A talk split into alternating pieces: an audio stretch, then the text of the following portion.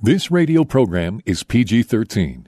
Parents strongly caution some material may be inappropriate for children under the age of 13.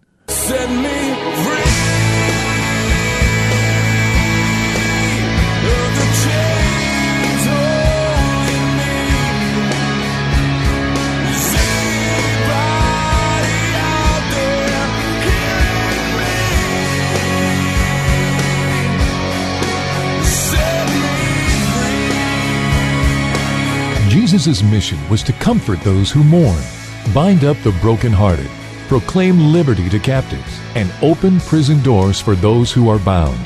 For those who want more than status quo Christianity has to offer, Blazing Grace Radio begins now. And here is your host, Mike Genung.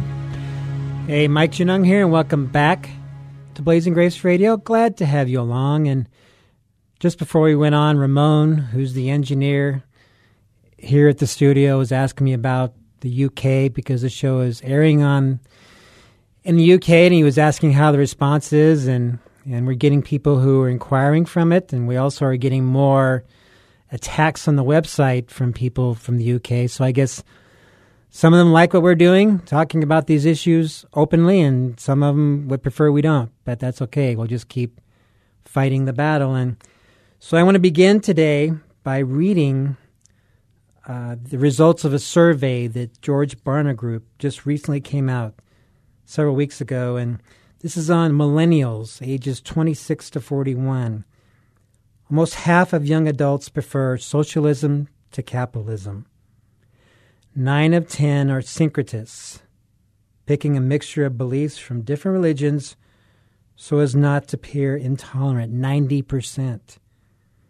Being born again doesn't result from repentance and faith in Christ's sacrificial, substitutionary death and resurrection, but refers to being a good person, they believe, doing good deeds to merit one's salvation. This is so dangerous. Only 28% believe the Bible is the Word of God. The overwhelming majority ref- reject the concept of an all knowing, all powerful Creator, do not accept the biblical, historical view of Scripture, sin, and salvation. And then there's more. Three out of four millennials believe all religious faiths are of equal value.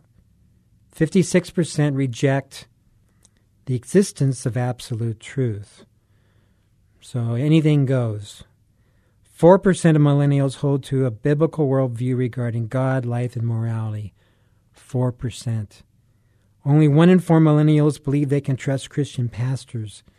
And a high percent identify themselves as don'ts, meaning they don't even know or care if God exists. And then when you add the porn issues to that and the uh, the numbers of youth leading the church, this is this is some frightening and shocking numbers and things we need to be aware of and start equipping people with and our youth and talking to our youth and so today to talk about these issues and more i have greg reid on the line greg has been in youth ministry for nearly 30 years and is the director of youth fire ministries he is a former private investigator has taught over 250 criminal justice classes on occult crimes and crimes against children to law enforcement and others. Greg himself is a survivor of ritual and sexual abuse and has written over 12 books. Greg, welcome back to the show. Thank you, Mike. Glad to be with you. So when you hear all of that, that all that that I just read, what goes through your mind? What goes through my mind is I've been warning about this for at least the last 20 years that while we have been so busy building megachurches and preaching prosperity and and produce pro, uh, projecting a me-centered gospel, we had a whole generation of youth that were falling through the cracks. And as I think we've talked about before, most youth ministry was developing into just kind of a fun center where they had all the coolest Xbox games. You could go in and play some games, have some food, sing a couple of songs, and then you know maybe have a little five minute Jesus snack at the end of it, which is nobody's going to survive college with that kind of spiritual training. It's not possible because there almost every university I, I've heard about, it's certainly been true of the youth that I've dealt with here. The the university are is there are full of professors who are literally salivating to get nominal Christian kids into their class so that they can humiliate them, make an example of them, and indoctrinate the, re- the rest of the class. Hmm. I'm going to read a quote from one of your recent newsletters where you wrote The war is not over. Kids are getting involved in the occult, things like never before. And, and adult occult groups fear little from most churches anymore. Since we've been so weakened by our own acceptance of occultic and New Age things like the Enneagram, I don't know if I said that right, the shack, Jesus calling Christian yoga, circle making, etc. We cannot fight Satan with his toys in our back pocket. So that sounds like there's some occult influence in a lot of Christian homes. Yeah, I think we're we're very very compromised in homes in the church. Uh, I just saw ad for a local church here that they had a fun family night uh, last week where they were going to show the movie Ghostbusters, and I immediately messaged the pastor and said, "Are you aware that Ghostbusters is a highly occult filled movie?" And he didn't get the point, and he didn't think it was relevant. I thought, well, how can you, how do you convince people who are not willing to uh, listen to the scriptures or listen to somebody when they're and and this is not an isolated deal. I just recently there was another church that was starting a class on Christian yoga, and I went through the whole did a formal letter. Uh, I sent him information from actually a Hindu teacher in India that says stop stop co-opting our religion. It's not a Christian religion. It's Hinduism. And uh, he's like, well, thank you, but we're going to do the classes anyway. I don't even know how to deal with people that are that closed minded to the truth, to the Word of God. And as long as they're that way, then they are going to be utterly ineffective in fighting the powers of darkness in this present age. Mm. I have to print. I have to confess, I've never done yoga, so I really don't know what it's about. I've just seen pictures. So what, what is going on in that act, whether it's Christian yoga or Hindu yoga? Well, and it's very important that people know this because it's been so uh, commonly thought to be harmless or something for health, you know, or stretching exercises. But this started in the 60s when transcendental meditation came over through the uh, promotion of uh, a little man named Maharishi Mahesh Yoga, that was um, somebody that the Beatles went after and were taught by. But yoga came in as, as a result of him and some other uh, teachers that came to the States, like Paramahansa Yogananda, that established uh, a big center in Los Angeles. What they don't tell you, unless you're really doing the real yoga, is all of the poses that are supposed to, that, you know, the Christians, whatever, their exercises, every pose is a prayer to a Hindu god or goddess. And every time you do one of those, you're acknowledging that god or goddess. All of those things in Hindu in Hinduism and in yoga, the point of yoga is to open what's called the chakras, which they refer to as the they're the energy centers in our body.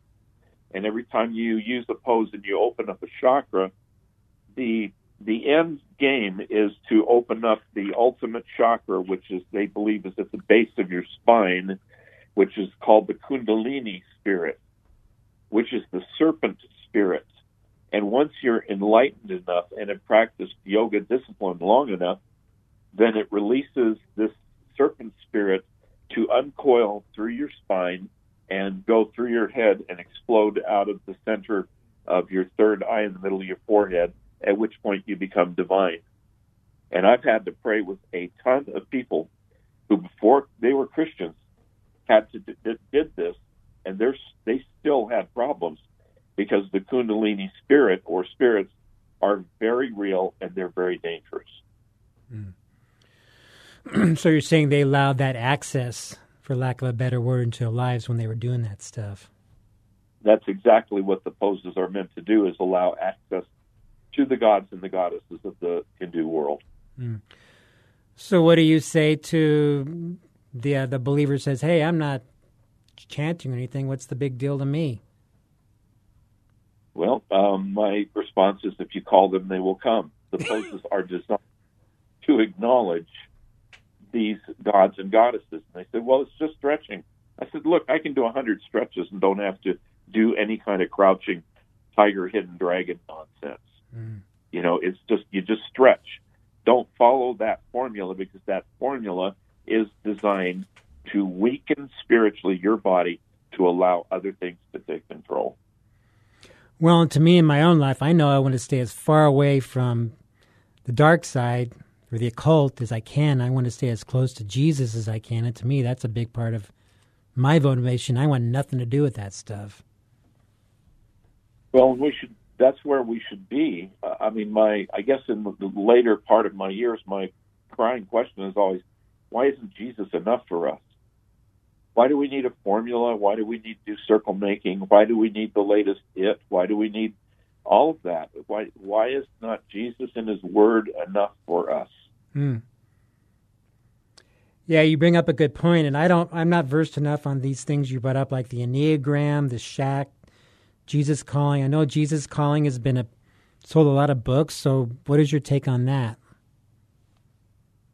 It- well, it's actually one of the best sellers it's ever been for, I think, the Zondervan, Tom Nelson or Zondervan. I'm not sure which, but anyway, it's one of the biggest sellers they've ever had. And it was a lady named uh, Sarah uh, Young, I believe, who uh, basically said she sat and listened to Jesus and let Jesus talk through her and write through her. The thing is, is first of all, there's two things. We have to line up anything that people say, "Thus says the Lord," line it up with the Word of God. And what I point people to in Jesus calling is one simple deal where Jesus supposedly told her, Remember the last words that I said to my disciples, I will never leave you or forsake you. And I asked him, I said, What's wrong with that picture? They say, I don't know.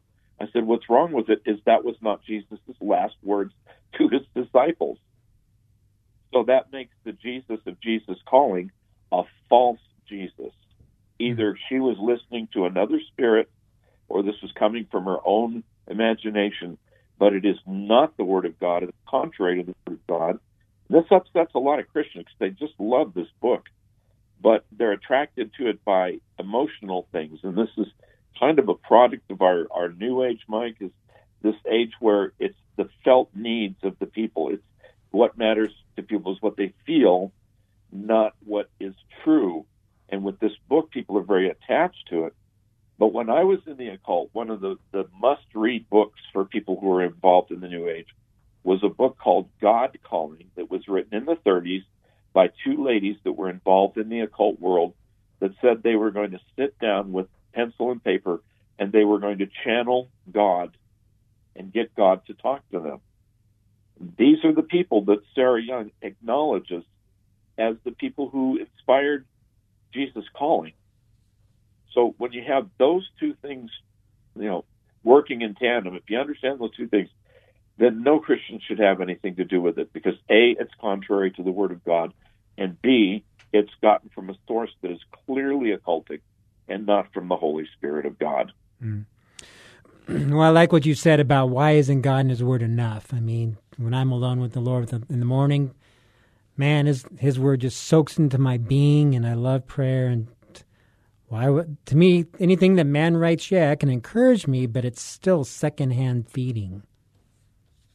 Yeah, exactly, and that's why some of this other material can be so uh, deadly. I was having this discussion with, uh, you know, I mean, I'm I'm kind of known as the Grinch who steals everything because every time something becomes popular in the Christian world, I I examine it. If it's wrong, I'll pull out the shotgun and just blow it to smithereens because I love God's word so much, and I hate to see the perversion of things.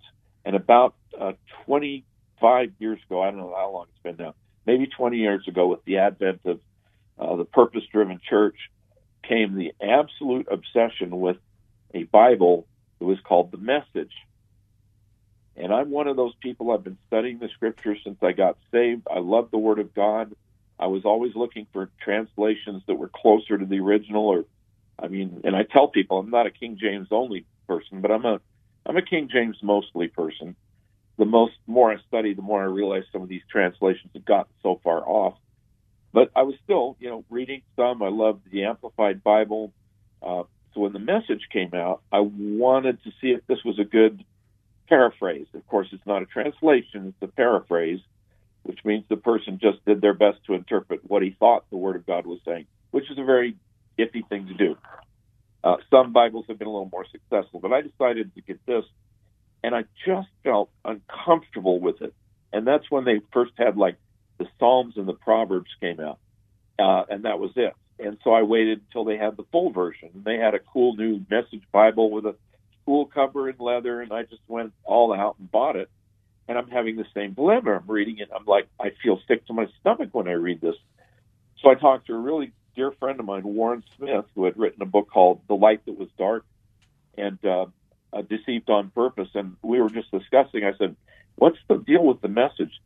And he said, Well, what does the Lord's Prayer say? I say, Well, our Father who art in heaven, hallowed be thy name, thy kingdom come, thy will be done on earth as it is in heaven. He said, Stop right there and read what that line says in the message. I pulled out the message, and this is the way it reads in the message As above, so below. hmm Now, that phrase means nothing to the majority of Christians, but anyone who is a Satanist, who is a Wiccan, who is a New Ager, who is an esoteric or involved in any kind of magic, knows exactly what that phrase means. It that phrase "as above, so below" is the basis of all ritual magic, and it's the belief that God and man are equal. Microcosm is macrocosm. It's a totally occult term. Now, when you see something like that, and that's just one of a billion problem, problems in the message, but when you see something like that, you have one or two choices about that. Either the author of the message did not know what he was doing, and he was simply being used by demonic forces without knowing it to put a an occultic term in the Word of God, or he knew what he was doing. Either one of those prospects is pretty frightening. Mm. I want to dovetail into something else here. Um, you wrote about adult occult groups fear little, little from most churches anymore.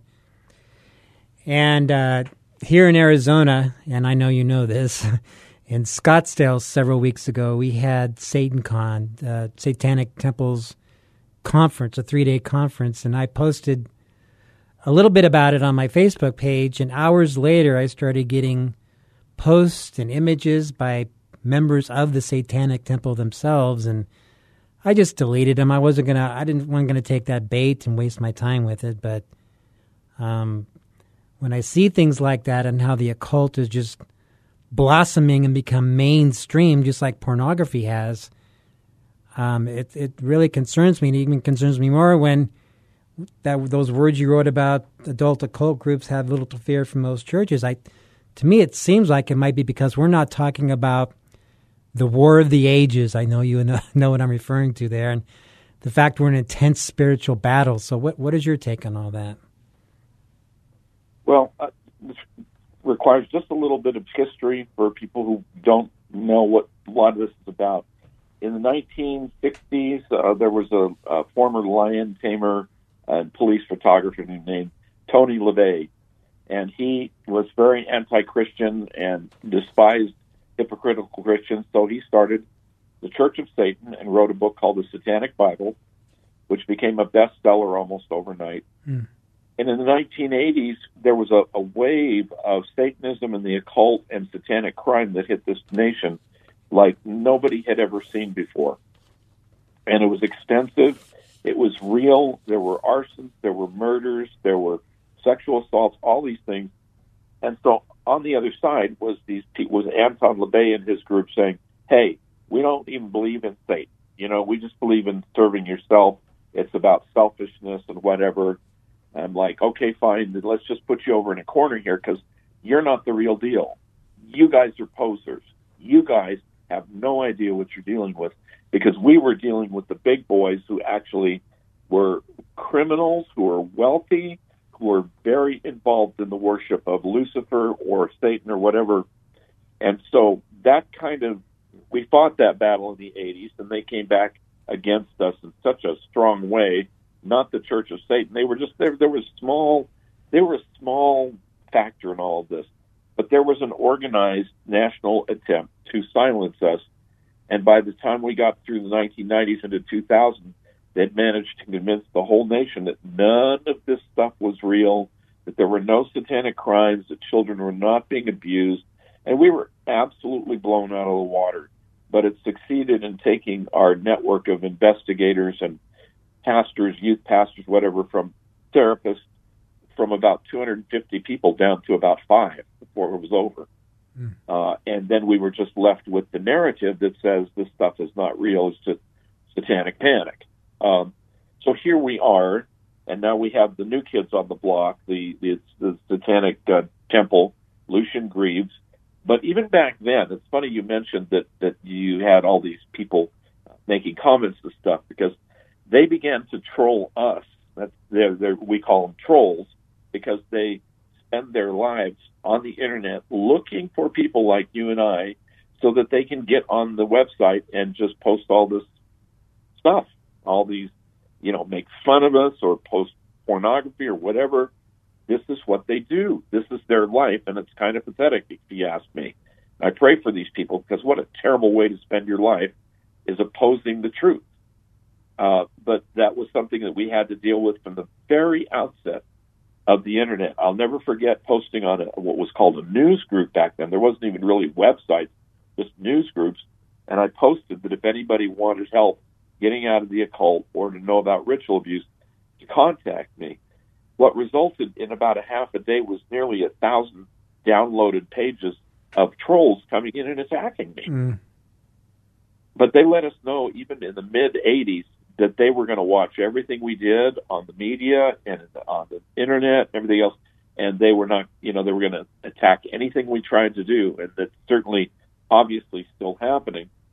So when I heard about this Satan Con convention, I realized this is a group of unhappy people. I think Lucien Greaves is a very unhappy person who, for whatever reason, I pray for him all the time because for whatever reason, he's decided that his goal in life is to ridicule, mock, and and to draw out Christians so that he can uh, make an example of them. So his uh, reason to be, so to speak, is to take that ugly Baphomet goat head statue and put it around any place where they have prayer in the public square, the Ten Commandments. And so this uh, Scottsdale SatanCon thing was a big deal to them. And uh, I had some friends went out there that were sharing the Lord with people, and you know, I, you know, my, my, of course, my counsel on it was, is don't take anybody out on your team that has a short fuse because these people love to engage Christians and to get them worked up. Mm. But there again, they're a smokescreen. They're not the real thing. Having said that, they're also very powerful in terms of resources, finances, and uh, legal aid. Uh, and they're salivating for lawsuits all the time. So that's that was that, and it's just going to grow. And uh, that's but it's important people understand these people. They say they don't believe in Satan. I believe them. I don't think they do, but they still do the rituals inside of these conferences. And like I said before, Principle 101 Spiritual Warfare is if you call them, they will come. So without knowing it or with knowing it, these people are opening up their doors to the gates of hell and allowing whatever wants to come in. They've got full permission to come in and and uh, dwell with or in these people. Mm. And uh, we really need to pray for them because they're totally blinded to the truth of Jesus Christ. And they're not going to get the truth of Jesus Christ unless it's demonstrated through believers who both are able to love them into the kingdom and resist their attempts at mocking them or drawing them out. And also people that are just willing to proclaim the truth about who these people are and about who Jesus is. Greg, we have a minute left. What should a church at war like we are look like? We should be soaked in the Word of God. We should be people of prayer. That prayer is Paul's style of pray without ceasing. And we must be people who, who know how to love, that understand that the lost are lost. And Jesus said, For God so loved the world. He didn't hate the world, He loved the world. And He gave His only Son that whoever believes in Him would never perish but have everlasting life. That should be our lifestyle, and that should be our message. Greg, I love what you're doing. I love that you're equipping and educating people on these issues that are critical at this time. And thank you for joining us again. Thank you, Mike. Appreciate being with you. God bless you. All right. Thank you for joining us, and we'll talk to you next time. Blazing Grace is a non-profit international ministry for the sexually broken and the spouse. Please visit us at blazinggrace.org for information on Mike Genung's books, groups, counseling, or to have Mike speak at your organization. You can email us at email at blazinggrace.org or call our office in Chandler, Arizona at 719-888-5144. Again, visit us at blazinggrace.org. Email us at email at blazinggrace.org or call the office at 719 888 5144.